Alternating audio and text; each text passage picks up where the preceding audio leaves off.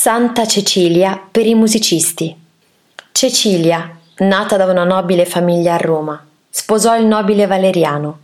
Si narra che il giorno delle nozze nella casa di Cecilia risuonassero organi e lieti canti. Da questo particolare è stato tratto il vanto di protettrice dei musicanti. Confidato allo sposo il suo voto, egli si convertì al cattolicesimo e nella prima notte di nozze ricevette il battesimo per mano del pontefice Urbano I. Tornato nella propria casa, Valeriano vide Cecilia prostrata nella preghiera con un giovane. Era l'angelo che da sempre vegliava su di lei. Il giudice aveva proibito, tra le altre cose, di seppellire i cadaveri dei cristiani, ma Valeriano e il fratello si dedicavano alla sepoltura di tutti i poveri corpi che incontravano lungo la loro strada. Vennero così arrestati e piuttosto che rinnegare Dio, vennero decapitati.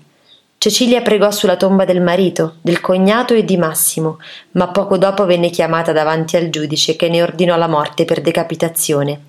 Il carnefice vibrò i tre colpi legali e non ancora sopraggiunta la morte, la lasciò nel suo sangue.